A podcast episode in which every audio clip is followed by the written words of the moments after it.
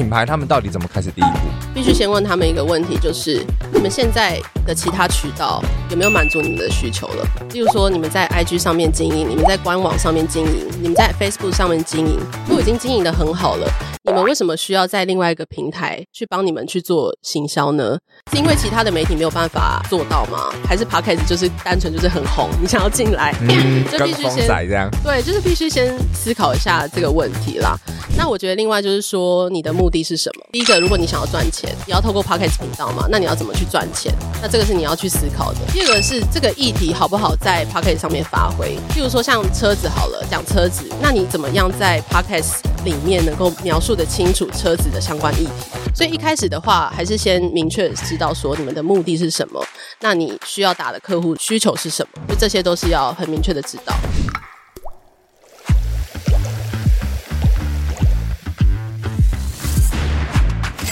哈哈哈哈，准备好开始你的创业实验了吗？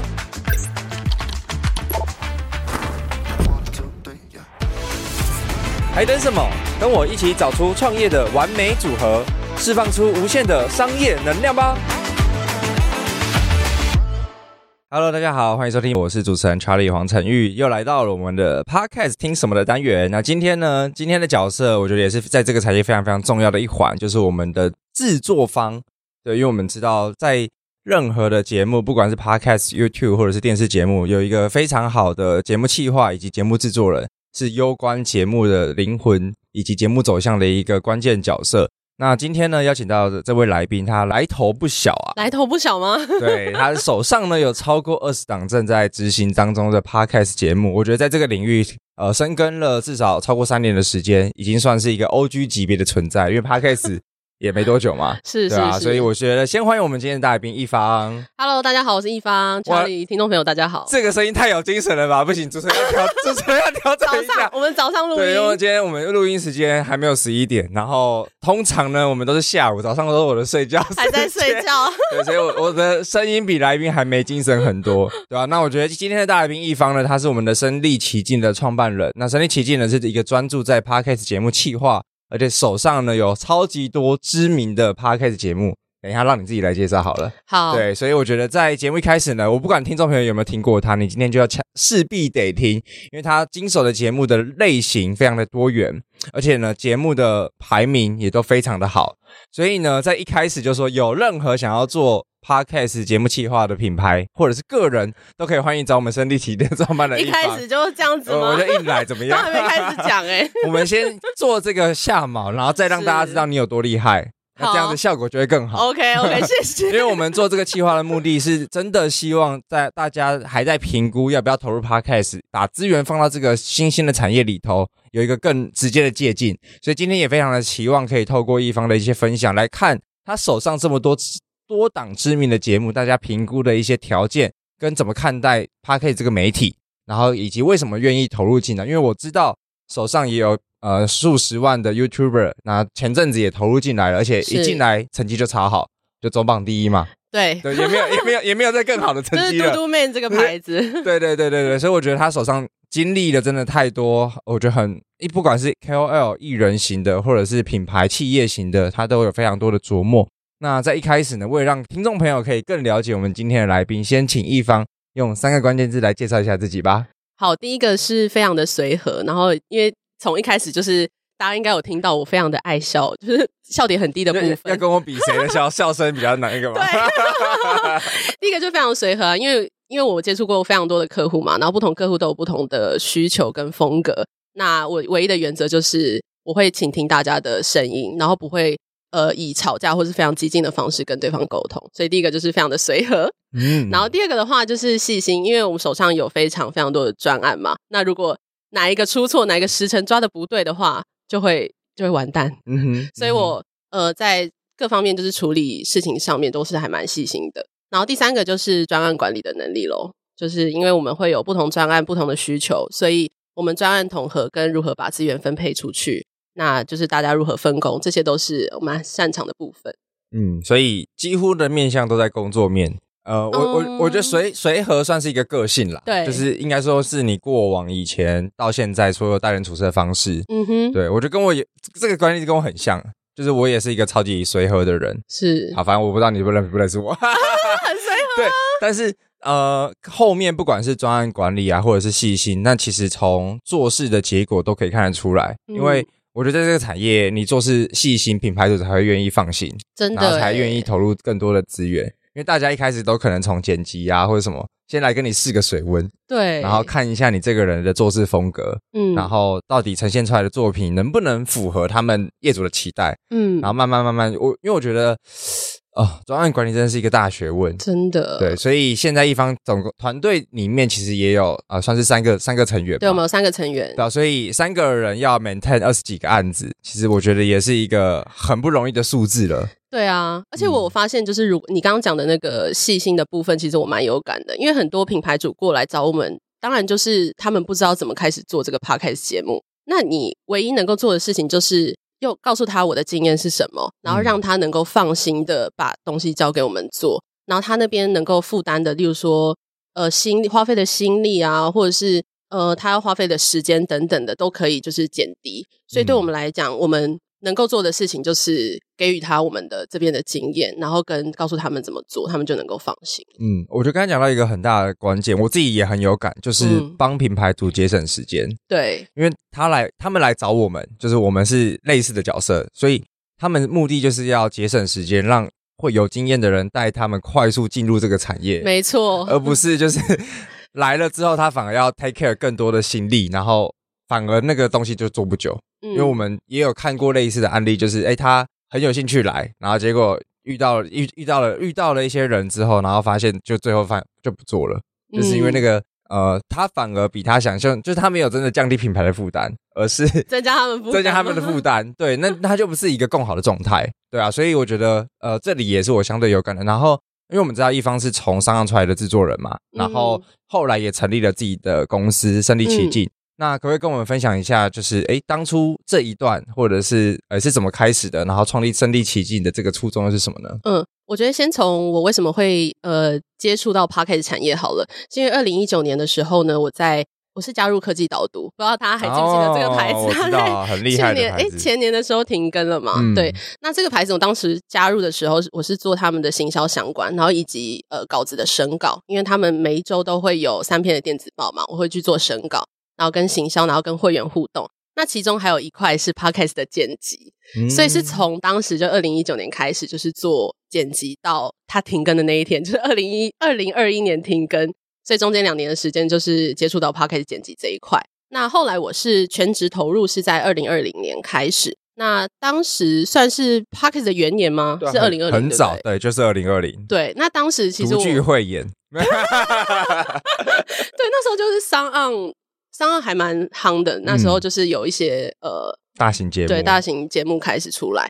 那我二零二零年的时候开始全职，想说投入 Podcast 产业，但是那时候就会发现说，很多人其实品牌主根本也不知道这个是什么，嗯，然后或是 YouTube 啊这些人，就是都还不知道有这个产业，然后更不用说有相关的职业，嗯，也没有人在争什么 Podcast 制作人，没有人在争什么。呃，Podcast 行销都没有，但是现在打开一零四应该是比较多一点哦。Oh, OK，对，所以当时就是我就是变成说我只开始接案，那就是被迫接案了，不然我其实想要进公司哦，oh, 真的吗？然后后来后来就是因缘际会，就是加入了 SoundOn。嗯、那我在 SoundOn 的期间，我其实不是正职加入的，我是他们的制就是制制作助理的概念。嗯、那当时就是协助一些他们的原创节目，那同时有继续接案。然后在二零二一年开始，就是全职，就是呃创立身临其境这个牌子这样子。哦，OK，然后就一路到现在了。对，就而且发展的非常的如如火如荼，该该这样说吗？很感谢客户的就是喜爱啦。OK，对啊，我觉得这个有一个点是我最近也不是最近，就是很多的制作人，尤其在这个产业，都是从剪辑开始。哎，真的哎，因为剪辑是最最基本的，最基本的。嗯，那你觉得为什么需要练这个基本功？呃，我觉得剪辑是非非常掌握这个节目的节奏的。嗯、对，你什么东西要剪掉，其实是跟企划有关。嗯哼，就是你怎么去判断说这整个节目的 tempo 跟什么东西剪掉会对这个节目好，这个是从剪辑就可以开始训练的。嗯，嗯我觉得对，是因为我认识了几个，包含我们自己制作人 Ray，我当初也是跟他讲说，你要练基本功，你就你想成为制作人，先从剪辑开始。真的。然后他就花了很多自学，所以也很感谢。所以我们现在节目有一些好的音质，也都是当后来他的努力啦。对，我们中间也有换过制作人。好，anyways，那呃，我觉得身临其境，它算是一个，你会怎么样对外介绍呢？呃，我会说它是一个，就是帮助企业能够帮助企业或是创作者能够好好的在这个平台上面讲出你想要讲的东西。哦，对，用声音传递理想。对啊，因为我觉得，我还是觉得一件事情就是，呃，因为我访谈过非常多人，也不是我访谈就是我们主持人访谈过非常多人，我都有当下都会有一个感动，就是这些来宾都是把他们人生的精华奉献在这个 podcast 节目当中，嗯、就是他们其中一段的精华。嗯嗯、那我觉得跟 YouTube、IG 不同的事情，就是他能够。非常完整的去讲述他的理念跟人生观，所以这是我觉得还蛮感动的地方。那我们怎么营造出一个环境，是让来宾能够好好的讲出他的理念、人生观，然后跟想要带给大家的是什么？这个是很重要的。嗯，嗯真的，我觉得这样这里就可以来延伸一下，一方目前手上的节目类型，还有几个知名的节目来给听众朋友们吓一吓。嗯，就是表丹尼表姐的表姐必请，我这边是制作人的角色。然后像嘟嘟妹他们做了一个新的频道，叫跳脱都市圈，现在应该对上了十几集了。嗯，对，那我也是他们的制作人。那其他节目就是可能大家不一定就有听过，那只是非常非常多的类型，像电商类型的，然后还有食物类型的、美食类型的、食物类型，对，哦、然后还有亲子类型的。嗯哼，嗯哼，对。就是等等的那些 你想得到的，或是聊天类型的啊，或者是跨国类型的啊，那都有。像在这么多的领域里面呢，啊，你自己有没有呃，就是手手上会有一些数据嘛？就有没有观察是哪个产业或者是哪个嗯赛道上投入资源最多？大家大家来做 podcast，除了 KOL 或个人品牌这一类的人之外，我觉得就是企业主诶、欸，因为企业主他，例如说现在非常多的银行。开始开自己的 podcast，然后还有你，你其实很难想象，就是银行它居然会呃投入这么多的资源在 podcast 上面，其实这个还蛮特别的。另外还有一个是房仲，或是做房屋买卖的企业都还蛮多的。大家是不是都被九妹影响啊？房仲的部分，不知道为什么大家，而且还有乐透什么，就是还蛮很酷哎、欸。多对啊，就是很多大型的品牌主，就是有发现说，他可以透过这一块去呃当做他行销的一环。嗯，对，所以他们都是把它当成是一个呃新的行销媒体或者行销的渠道。对，OK，那你手上有类似这样的客户吗？还是？呃，我之前的话是有做过微软这个节目，嗯，那他的话是因为大家也知道，就是他协助企业去做数位转型嘛，对，就是他提供这些就是软体服务，就是希望大家能够诶更数据化的去经营他们的公司，或是更就是呃电线上化、电子化这样子。嗯所以他们在这个 Podcast 里面就是非常专注于做就是数位转型的议题讨论，议题讨论对。然后他就会邀请，例如说传产企业 Okay 来跟他们分享说，哎，为什么你们需要数位转型？那微软能够帮助他们什么？嗯哼，那其实就可以让企业主、其他的企业主知道说，哎，原来这些企业是因为透过这样子的方式去做数位转型，嗯，就是可以给大家参考，就有一个借鉴啦。对，OK、嗯。那目前呢、啊，像刚刚比如说呃，丹尼表姐啦，然后或者是嘟嘟妹。那都是呃，我觉得算是非常知名的，不管是 KOL 或者是艺人类型。嗯，那你自己觉得是呃，跟他们或者是帮协助这些人做节目，他跟跟品牌或者是帮企业主做有不一样吗？还是呃，如果是比较大型的 KOL，那他们会有非常明确的个人特质，特质然后跟他的 TA 就是非常的明确。像嘟嘟妹他们就是呃，很明显就是美国长大的人。然后他们有跨国经验，有台湾跟美国跨国经验，然后也有很多就是出国旅游的经验，跳脱舒适圈嘛，就是挑战很多，就是自己、嗯、呃可能很害怕的事情这样子。所以我们就会依据他的这个个人特质，然后以及他平常在宣传的理念，然后去强化他。例如说，我们可能有一集就是讲说，哎，如果大家都想要思考要不要跳脱跳脱自己的舒适圈，例如说，我现在在做一份非常稳定的工作，我到底要不要辞职，然后去环游世界？类似像这样，那我要不要 take a gap year 之类的？嗯、就是他会就这些呃，要不要跳脱舒适舒适圈去讨论。嗯、所以呃，另外还有讲到，例如说美国治安问题好了，我们在台湾就会知道说，诶，美国那么多枪击案，这么多流浪汉，然后还有毒品的问题，那到底身为一个美国人，就是在那边生长的人，他们到底怎么看？这个其实就相对于其他 Podcaster 来说，就是非常的特殊的一块了。嗯，对，因为只有他们能够讲嘛，其他人没有办法去。呃这么深入的当地，就是讲说美国治安到底是发生什么事情。所以其实也算是要因人而异去呃探讨每一个节目组或者是主持人，或者是甚至品牌可能也有他们自己的调性，对，或者是个性，对，然后去依附他们想要传递的理念吗？对。如果是品牌主的话，那我可以举一个例子，就是妈妈的明星花露水这个案例。那它是一个入学的，入学是一个亲子教育的共学平台，哦、然后它是在、okay、呃。例如说，举办一些实体课程，例如说小朋友的零到六岁的音乐课啊，或者是画画课啊、数学课之类等等的一个课程。那他在这个节目里面呢，他就是希望能够陪伴妈妈一起度过育儿的时光，所以他就是分享了很多，例如说产后忧郁症啊，或是产后妈妈应该要呃怎么样找回自己的热情等等的。那他就是透过这样的方式去陪伴他的。有点像是他的 TA，嗯哼，因为他的 TA 都是很多都是妈妈们，妈妈，嗯，那他如果透过这个机会更认识这个创办人，或是更认识这个呃团队他们的氛围，其实就会更喜欢他们，嗯，就更放心把小孩孩子交给他们，对，嗯，所以其实也都会因因照每一个制作节目的对象，他们真正的。嗯，目的或是结合他们的商业模式，对，一定要，然后把他们的把 Podcast 当成是媒体行销的一环啦，对，而不是为了哦，我今天想要来做 Podcast，我就会大红大紫，对啊，应该是很难。现在，尤其是现在，现在不是二零二零年了，真的，已经不是那个随便做都有结果了，嗯，就是一定要花很多的巧思，找到自己独特的切角。嗯，就像刚才讲，不管是嘟嘟 man 或者是入学，他们都有一个在这个市场一个自己的定位。对，然后所以从这个定位切进来的内容，才会真的创造出一些不同的东西。对，因为像我接触到一个案例，是有一个呃做虾子贩卖，就是他们家是养养殖场，然后可以做贩卖虾子的产业。他也来做 Podcast。对，然后他跟我讲说，哎，他想要做的很大，很大的意思就是美食家所有的美食，例如说，哎，甜点呐、啊、海鲜呐、啊，然后火锅啊，什么各种美食都想要做，然后我就。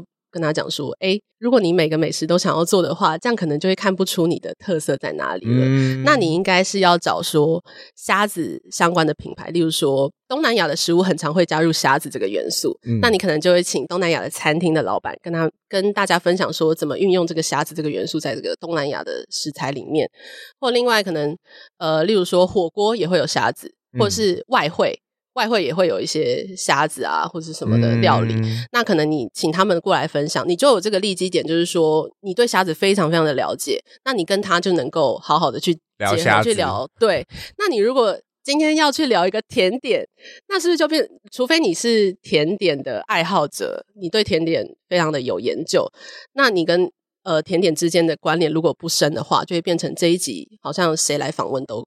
都一样了，嗯，对，还是必须找到就是你自己的定位，然后再去发展出去。嗯、这个我觉得我我们自己这边有一些节目我也蛮有感，尤其像专业类型的人士，嗯、因为我们这边好多律师，律师。对，因为律师他们有自己的专业，然后每一个人面向的赛道又不太一样，有些人可能面向房地产，有些人面向呃新创圈跟著作权相关的，对，那他就可以针对他的专业去好好聊这一块，嗯，然后再延伸一些来宾，那都专注在因为。律师也是一样，他不是所有诉讼或者所有的任何的案件都接。对，每个人都有自己擅长的，打诉讼、打民事、打刑事、打什么打什么。对，所以我觉得这个就会，其实他到哪里都一样啊，就是你在各行各业要生存，你都要找到自己的那个差异化，以及如何跟别人不一样，那你才会有所谓的不可取代性。对，OK，那像一方做了这么多节目啊，有什么印象让你最深刻的事情吗？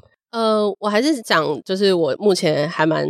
呃，做了比较久的节目是那个丹尼表姐的表姐必庆。嗯、那她这个节目其实是在二零一九年的时候就创立了，然后我们在二零二一年的时候，其实有一个比较大的转型，就是我们增加了一个新的单元，叫做二百五新闻周报。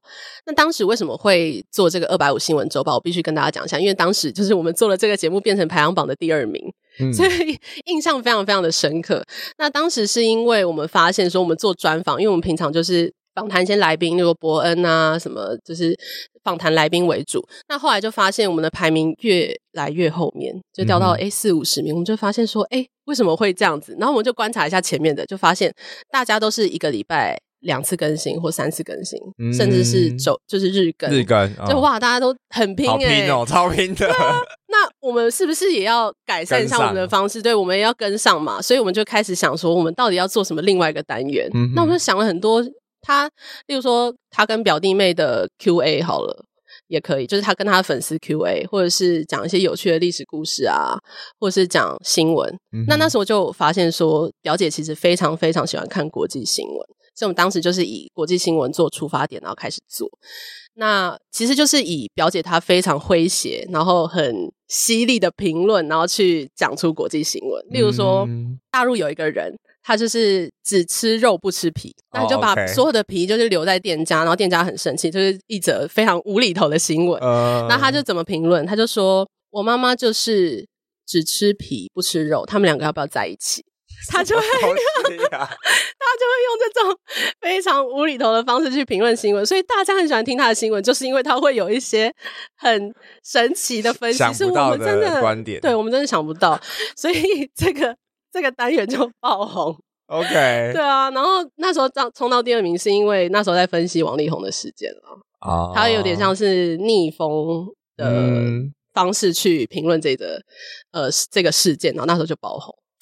讲到王力宏，最近李倩蕾的节目会第直接第一名，也是跟他有关。啊、他超厉害的，对啊，他第一集就聊那个嘛，聊王力宏吗？对啊，就聊离离为什么离婚的一些事情啊。哦，我没有听，你没有听，我也没有听啊。可是我觉得那个我知道他爆红，新闻点抓的超好，因为他们是做那期节目，然后内容被还被记者拿去写新闻，或者是他们自己发，我不确定，但。就后面那个公司，我觉得蛮厉害的。对啊，对啊。表姐那时候讲王力宏也有上新闻，也有上。对啊，就是就记者就爱挖这种八卦。对，我觉得他们能够发掘 Podcast 有讲这些事情也很厉害，他们有一个听诶、欸。嗯，这个我从哦，我们自己球场像球场第一排，他们也会邀很多，嗯、他们是体育体育圈的节目，然后他们做他们自己就组成这些，这跟我聊，他们做到的点就是因为他们邀的来宾就是比如说这些球星也是很一线啊，或者是正在场上的，嗯、所以他们讲的东西都是其其他地方没有的。哦，所以体育线的新闻记者就会来听他们的节目，自己去把它写成。新闻稿。哇，那超棒的，整个就互利。因为他以前就是新闻，因为那个主持人是柏林，他以前就是新新闻主播。哦，所以他就很知道这些东西，很知道怎么讲，大家会来写，是不是？对，因为以前是可能一开始是他要自己访完自己写发给这些人，然后但是这些人养成了默契之后，记者就会知道说我这边都永远会有一线消息，嗯，所以之后他就越做越轻松。好厉害哦！就是就会来，就是新闻帮忙，然后又爬。对对对对对对对对对，就一起成长啊！就是因为你现在的媒体也都不是单一媒体，对，就是一定全部都是各个串在一起嘛，就是你才可以把流量互导。然后，因为我自己观察，我不确定，因为你的排名经验比我太丰富了，你都是总榜，我们就是一个小榜的第一而已，你都是总榜。对，但所以我我自己的观察是，呃，短时间内。有多少人进来，新的 user 进来收听，它影响的权重可能是最大。我我自己的观察，我不知道是不是这样。是有新的听众没错，然后另外就是说留言，嗯，然后跟呃新的听众，我觉得有点像是你一周两更的话，你进来的听众数就会比一周一更还要多。嗯，所以这个我我的观察是，如果你一周。更新就是多次的话，你的排名比较容易上来了。嗯，这也这也是一个一个一个点，没错。好啊，那我觉得回到就是节目节目制作跟节目计划好，因为像比如说现在正在收听的听众朋友或是观众朋友们，他们可能呃有些，我觉得应该有一部分的人都是品牌主，对，或者是他们都想做。那到底你觉得他们应该怎么样开始，或者是？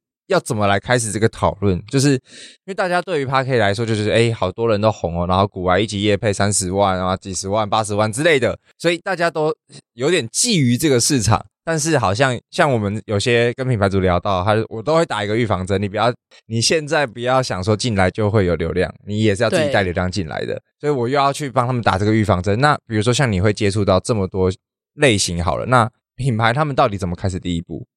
我觉得先呃，必须先问他们一个问题，就是你们现在的其他渠道有没有满足你们的需求了？例如说，你们在 IG 上面经营，你们在官网上面经营，你们在 Facebook 上面经营，都已经经营的很好了。你们为什么需要在另外一个平台去帮你们去做行销呢？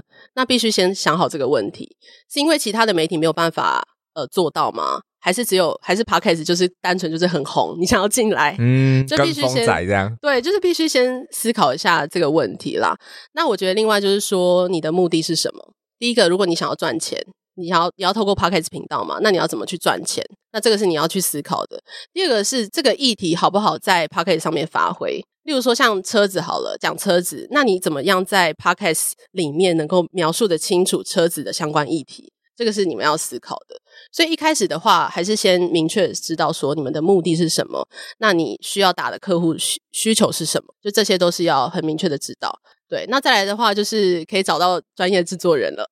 嗯、对，制作人的话就是可以帮你规划，例如说现在市场的缺口是什么？有没有其他类似的频道也在讲你们一样的概念了？那你们如果想要做一样的东西，你们有什么特色？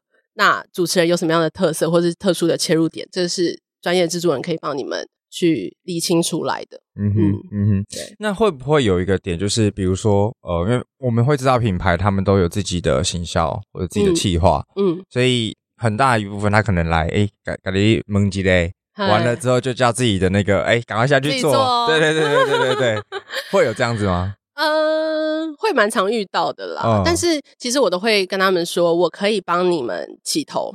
就是我前面跟你们行销一起讨论，嗯、然后跟你们去，因为行销一定对公司最了解，了解我一定没有你们公司那么了解嘛。嗯、那我也透过你，呃，跟我就是叙述你们公司的理念，或是可能想要做的东西，我再去告诉你说什么样的东西比较适合在 Podcast 上呈现，应该 Podcast 的架构是什么？例如说前面可以聊什么，中间聊什么，然后最后结尾可以放什么，嗯、就大概是这样。然后还有说。很多人就会说：“哎，我们节目风格希望怎样怎样怎样。”那我就会跟他讲说：“我们可以搭配什么样的音乐是适合你们这样的风格。”嗯，那不一定是他们知道，他们觉得说：“哎，我喜欢这首音乐。”可是这首音乐不一定他搭配他们的风格，嗯、这就是我们可以做的地方。就你可以把这些。呃，元素拆解出来，嗯、然后套回不管是品牌或者是企业主身上，对，让这个东西可以真的找到一个缺口，以及有它的独特性。对，我觉得讲到现在，一直我们一直在强调独特性跟差异化这件事。最重要的啊。所以这个也是，比如说从制作人的角度来观察，就是既然都已经有一样的内容，为什么别人要听你？对啊，真的，因为现例如说现在女力的节目非常多嘛，女性成长啊，嗯、或者是呃亲子，或是那种妈妈。的那种聊天非常多，那你到底为什么要特别去抓出来这一块？嗯、那像陆雪她，呃，为什么想要出来做？我觉得她有一个很重要的差异是，她接触非常多的家长。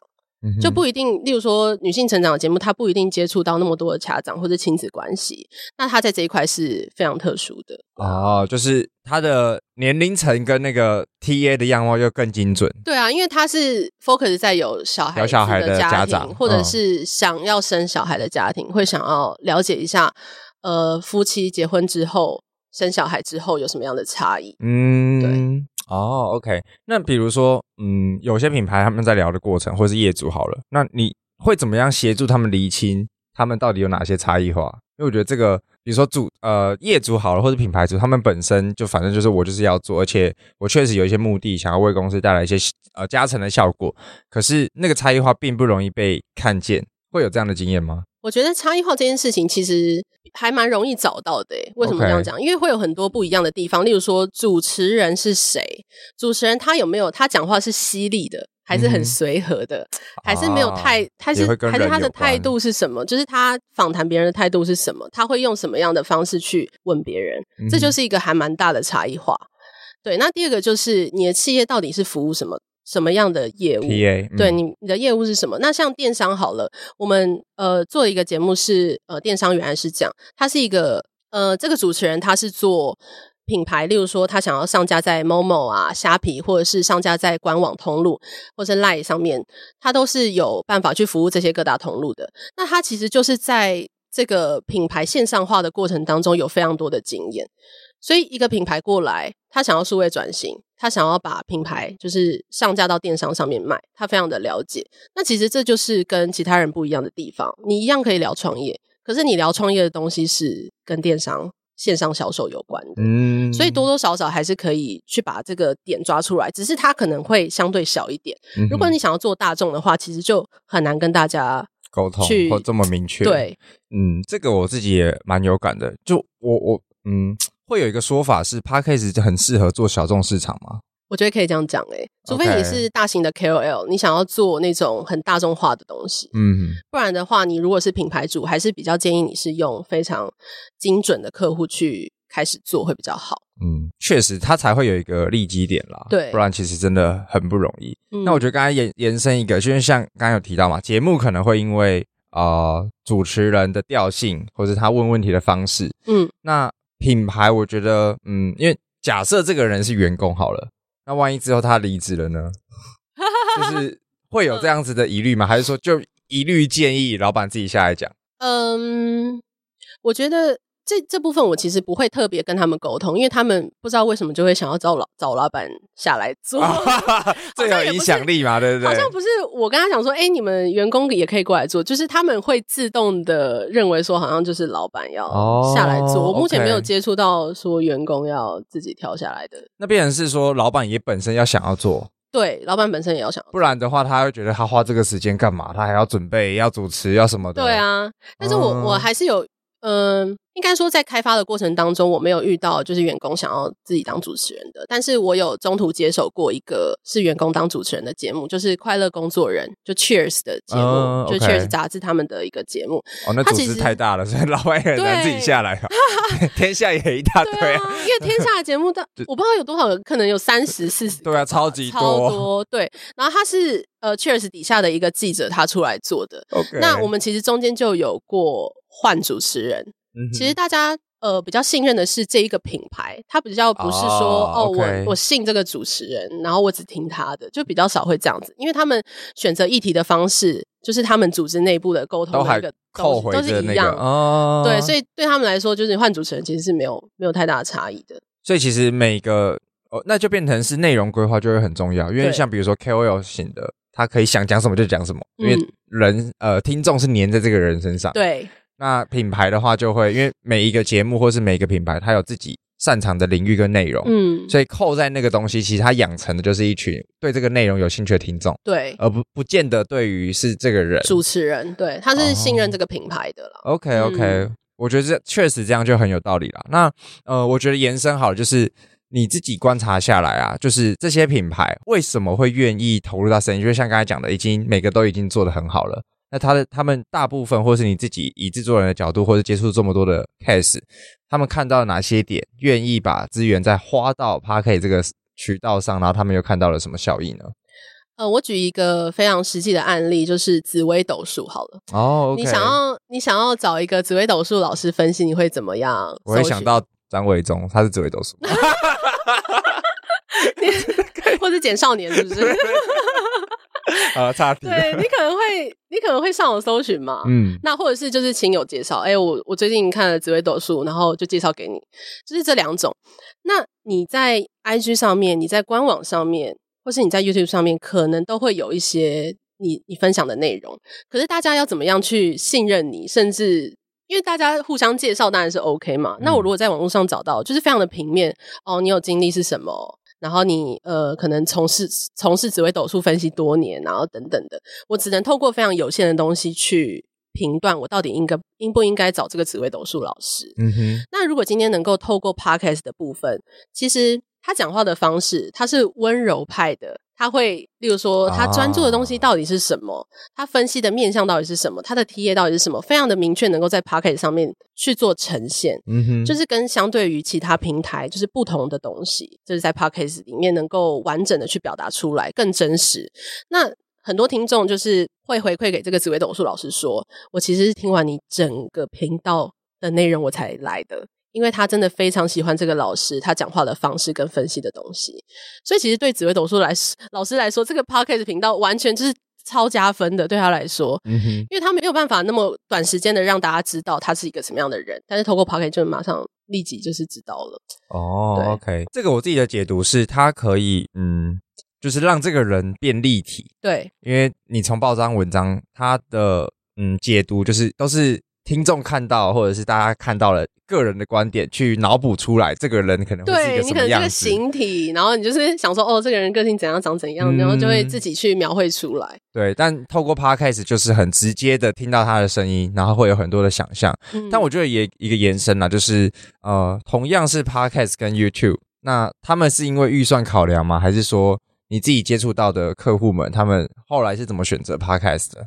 呃，YouTube 上面当然。必须说还是成本比较高了。嗯，所以他们可能会因为不确定成效，然后不确定这个预算到底要花到什么时候，所以他们就是会稍微却步一点点。那 Podcast 部分其实就是因为它的成本真的相对比较低，所以他们就是愿意比较长期的去投入这个部分。对啊，哦，嗯、所以也很直接，就是预算考量。对啊，就是预算考量。OK OK，所以。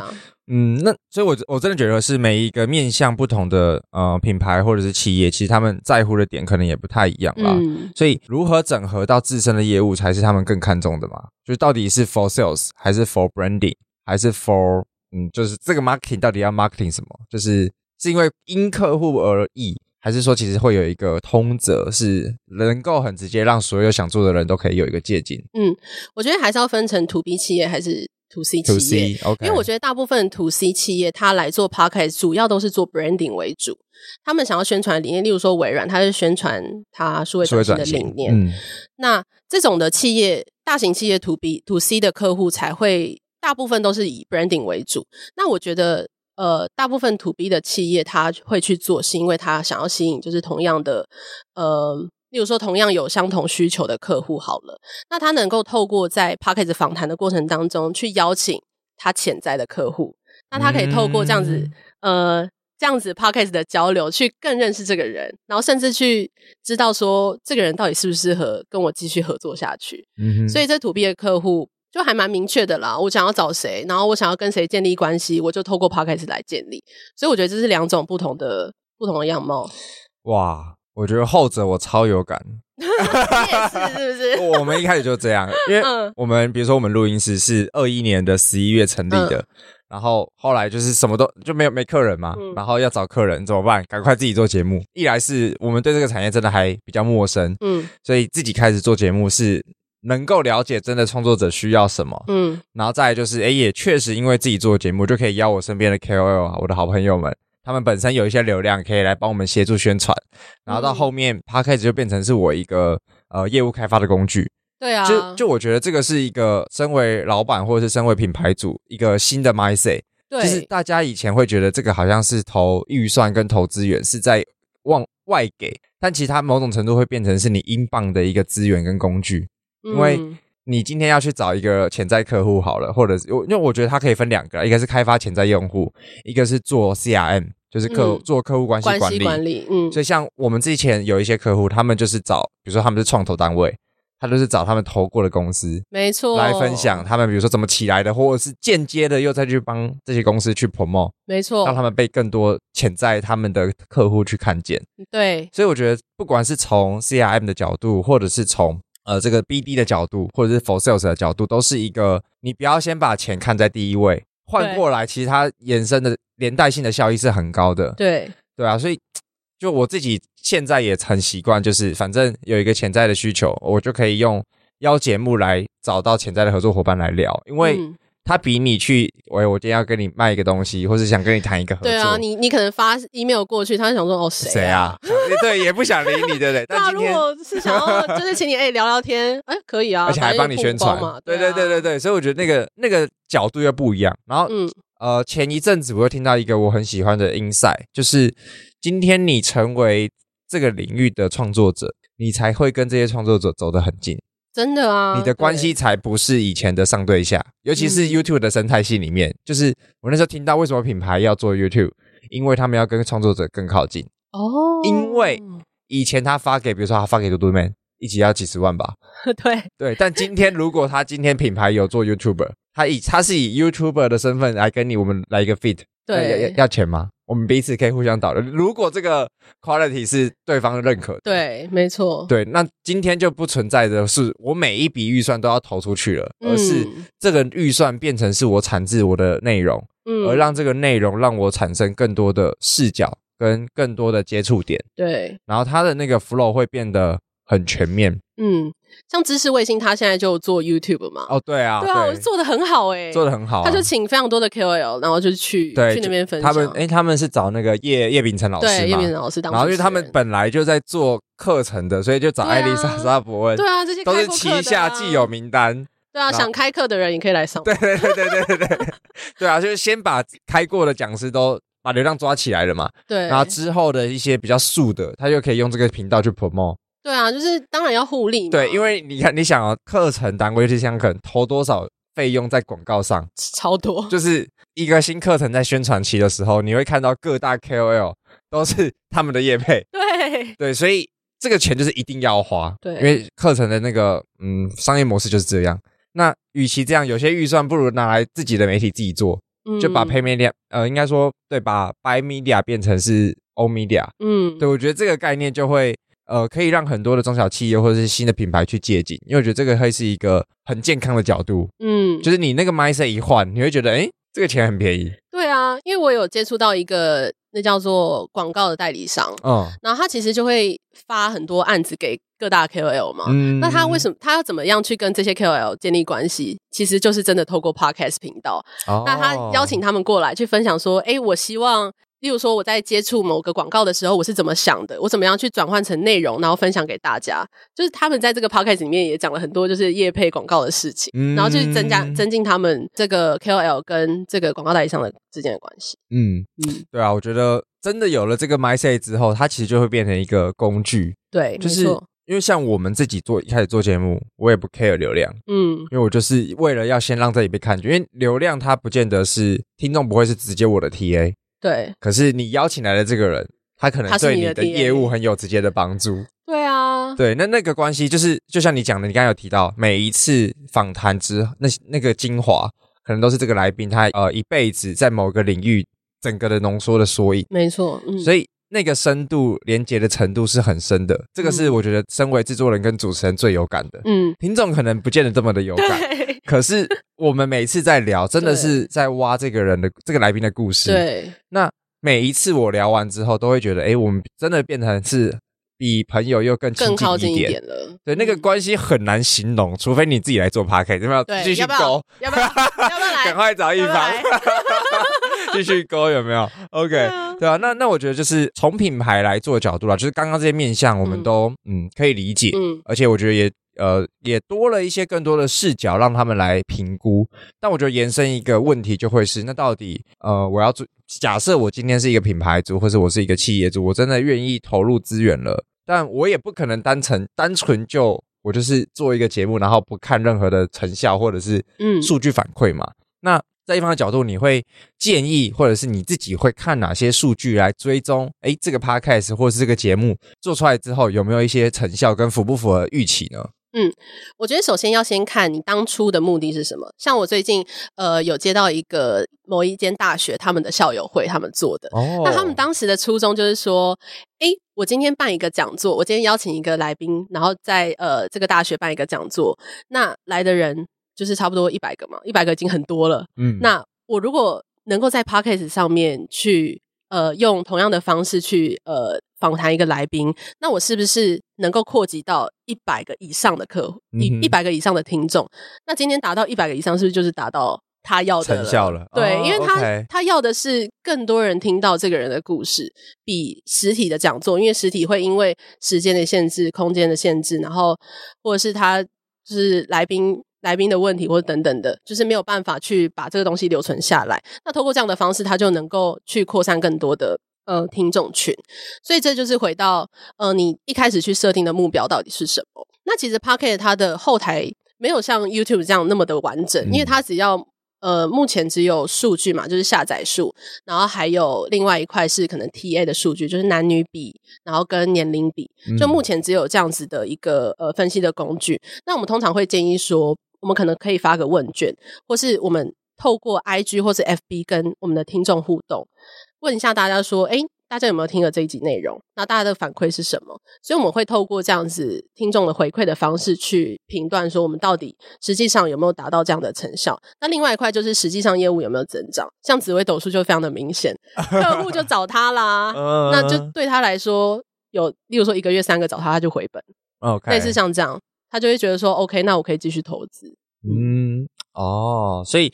去呃，所以要么就是呃，跟先先理清客户的需求，跟他一开始设定的目标，嗯、对，然后再就是，所以听起来它也不会是一个单一渠道的追踪，因为下载它可能就是一个就就是一个下载数，对，就是一个数字。对，而且像你刚才讲到的那个听众轮廓啊，嗯。我我不知道是不是我呃我的理解有没有误，它是抓 Spotify 上面的数据，，对，目前是抓 Spotify 那 Apple 上面的嘞，，Apple 就没有了。对，那那它很 很不很不客观啊，对，它非常不客观。就变成是说，好，这个东西就只有那一群，而且 Apple 我记得应该是大部分节目的大部分的听众使用的平台，没错，可是它的这个嗯 TEA 听众的面向竟然是用 Spotify 来分析，对，所以会不会中间其实又有一个很大的落差？这个我们也不知道。但确实就会像可能一方刚才讲的，就是这些数据其实都是仅供参考了。到底我们怎么用，有没有实际的让业务成长，嗯以及刚刚有提到嘛，多个平台像设计，我觉得设计问卷啊跟呃互动，它其实是好的。所以因为品牌大部分都有自己的 IG、Facebook 这些的，所以今天他额外做了一个 Podcast，就要去跟他既有的媒体渠道做一些串联。嗯应该不会就是单独独立嘛，因为你出来了之后你也要宣传啊，或是干嘛的。对啊，因为呃，Podcast 不像 YouTube 上面演算法，就是算的这么这这么好，就是很难去推送就是新的节目到呃其他人的面前，所以 Podcast 你就不要去期待说它可以透过 Podcast 自己来导流，嗯必须要透过 IG 或是 FB 等等的一些渠道去导流，或者是你可能有一些 Line ad。就是 LINE 的官方账号，或者你有电子报等等，就是你所有的能用的都上就对，了就是都上。OK，对，或者是邀请来宾的时候，你就是请来宾分享，嗯这是一个蛮好的导流的效果。OK，嗯那我觉得延伸一个，因为像嗯 YouTube 上面是可以去买广告曝光的，那现在在 Podcast 市场上面有这个服务吗？有啊，就动态广告啊。哦，可是那动态广告是，如果我今天的节目是新节目，嗯可是我想要让更多的人都来听我的节目，那他也是去投别人的业配吗？还是说他是投到动态广告去？哦，他可以投动态广告。动态广告，不知道大家知不知道，就是你今天是一个品牌商，你有想要曝光的东西，你就是找 hosting 平台，嗯比如说 SoundOn、First Story 或 Anchor 等等的 hosting 平台，他们会有非常非常多的节目嘛，就是对，超级。然后让你让你能够投放在这些节目上面。OK，对，这就是动态广告的部分。那如果是口播或者夜配等等这些宣传的话，是你要找到这个主持人。你喜欢这个节目，嗯假设你找丹尼表姐好了，你找丹尼表姐去夜配你的节目，可能前面一分钟帮你夜配，这是两种就是不一样的方式，就是看你的预算。动态广告当然是比较便宜一点。哦，就是你就是随机撒的这样子，嗯然后呃，如果是口播的话，就是相对就是贵了一点。明白，嗯好，所以我觉得也是给一些帮品牌主问一些问题啦，就是他们可能会在意，因为做了之后就是要曝光嘛，对对啊，而且是在这个领域里面的曝光，可能远比他们呃从外面带进来的更重要，因为那就是既有的听众，他们的习惯是比较直接的。对收听习惯来说，对。好啊，那我觉得最后啊，就是其实刚刚也聊了非常多啦，就是从呃一方过去的经验，然后制制作节目的过程，那我觉得更重要的是，到底企业跟品牌怎么看待这个产业跟这个产品，对吧、我觉得刚刚我们聊到了一些很新的视角，嗯。包含呃，它不用当成是一个纯内容，嗯。而是当成是一个 BD 啊、marketing 啊，甚至是这种行销的工具，对是一个真的超好用，不得不说，真的不得不说，啊，我我也是透过怎么讲？因为我现在是 p o c k e t 制作人嘛，嗯我也是透过去邀请其他来宾来上我们的节目，然后告诉他，就是他在他在呃来上我们节目的过程当中，我就会跟他沟通气话，嗯我就会现场去帮他录音，我会帮他后置，然后他就会。知道说，哎，我们公司有在服务这个，那当他有这样的需求的时候，就会找上直接找到你，没错啊，啊就超级直接的、啊。对，，OK，所以其实制作人跟主持人就是鱼帮水，水帮鱼、啊，对就是也是互利共生。没错，因为这个节目做得更好，就会有更多的需求出现，对，而且节目也会被更多的人看见。嗯然后我觉得真的是很相辅相成。嗯那我觉得最后啊，比如说像一方自己经手这么多节目，以及在这个这个领域里面也算是待的比较久了，至少比我们久。对，那 你自己会怎么看待这个制作领域当中未来的一些趋势走向还有发展呢？呃，我觉得还蛮重要的一点是，现在 Podcast 有出了一个很棒的服务，就是订阅制，就是会员制的一个服务。哦，我觉得这个很重要。为什么？就是因为你呃看 Pod 看这个 YouTube 领域来说好了，YouTube 它会以免费的内容去触及很多很多的观众。那它可以非常的大量，但是这这个大量的呃观众里面一定会有铁粉，嗯那你怎么样去呃变成一个行销漏斗？那把铁粉就是收拢起来，然后提供他他需要的服务。铁粉需要的服务就是，例如说幕后花絮啊什么的，就是真的能够让他就是就是能够服务这这群的客户啦。所以 Podcast 应该渐渐的也会变成这样子一个形式，就是你透过免费的内容去吸引大家进来，那铁粉的部分呢，就可以再去提供他相对应的内容给他，然后变成是付费的方式。那可能也可以分成，例如说一百块方案啊，三百块方案有什么不一样不同？嗯、所以这个是现在目前还蛮大的趋势，是这样。哎，那我想要延伸的，因为我自己也曾经思考过订阅制这个议题。嗯，就那，但是我觉得创作者或者是品牌，或者是大家遇到的第一个就是，我开了订阅制之后，那到底我要额外给什么内容？嗯，是我需要再独立做内容给这些铁粉吗？还是说我可以去 bundle 一些产品或是服务？你有有这样子的经验吗？就是自己手上有开订阅制的节目了吗？如果是 YouTube 的做法的话，就是幕后花絮。OK，这种会非常的，大家会非常的想看。那我接触过的就是有一个是 GK 爸爸，那我不是做他们节目，oh. 只是我刚好就认识他们。那 GK 爸爸他就是都在做，例如说故事的分享，例如说念绘本啊，嗯、或者是念一些故事给就是小朋友听。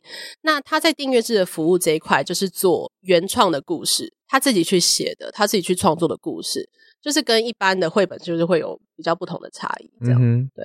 哦，所以其实每一个品牌或者创作者，就之后啦，真更成熟了，对就是这个需求一定会越来越大，对，因为它就是会像刚才讲的，就是销销售漏斗，嗯，而且你是可以把会员分级的，对，就是你可以抓出真的愿意在你的内容付费的这些人，对他可能可以很轻量，对就是一个月一百块，对，比你用 Uber One 还还还便宜一半，对，但是你就可以筛出一群，就是他可能慢慢变多的这种啊、呃，这这群受众，对，那你。更容易去 upsell 其他的服务给他，嗯，嗯，就至少我觉得他有后续的一些 CRM 跟一些呃业务行销的漏斗是可以去规划的，对，尤其是品牌跟企业主，他们更这一块一定他们更擅长的，对，他们自己本来就有这个会员分级的名单了，对吧？那那我觉得他就很适合跟内容来做结合，嗯，所以这个也是呃我我觉得 Firstory 应该也会很感兴趣。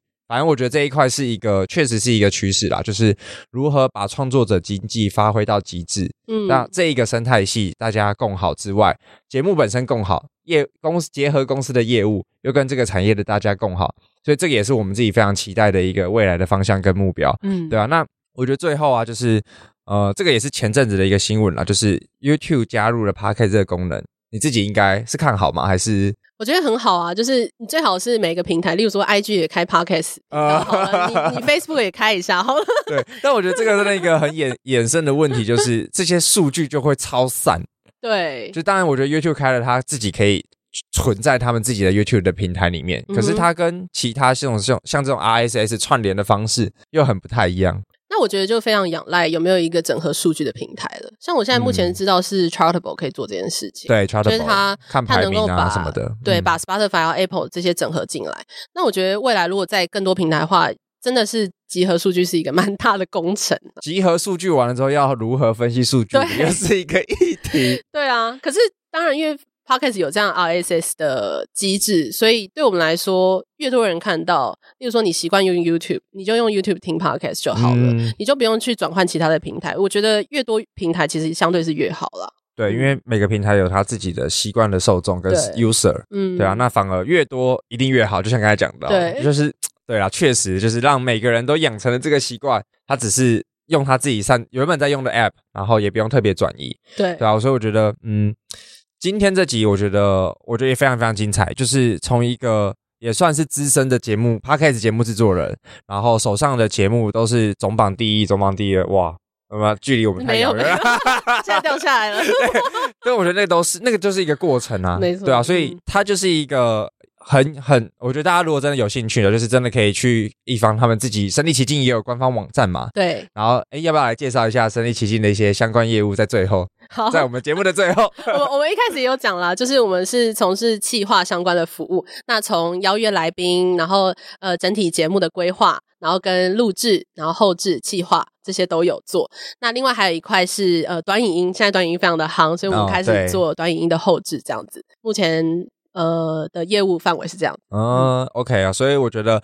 如果真的有这块需求，都可以找一方。然后，如果你想要有结合短影音，想要有美美的空间来拍，就可以来我们买买。对，对啊，互相互相，对啊。那所以我觉得今天这集真的非常精彩。然后，呃，任何跟节目企划或者短音后置有相关的，都可以找身临其境的一方。然后他们也有网站，可以直接的搜寻得到。嗯、那我觉得今天从这个节目也快一个小时左右了，我应该没有算错时间。对，所以内容呢真的很，嗯，应该说非常的精彩，而且很多元啦，因为。一方本身就有很多的节目制制作的经验，嗯，因为我觉得节目在进行中的数字是不会骗人的。嗯，如果你没有三两三，不会有十几二十个品牌愿意把它一个节目的命脉交在他的手上。谢谢大家。对啊，所以我今天真的非常感谢一方。那我们今天的节目就告辞告一段落。那如果你喜欢我们节目，那我们就下期节目见喽，大家拜拜，拜拜。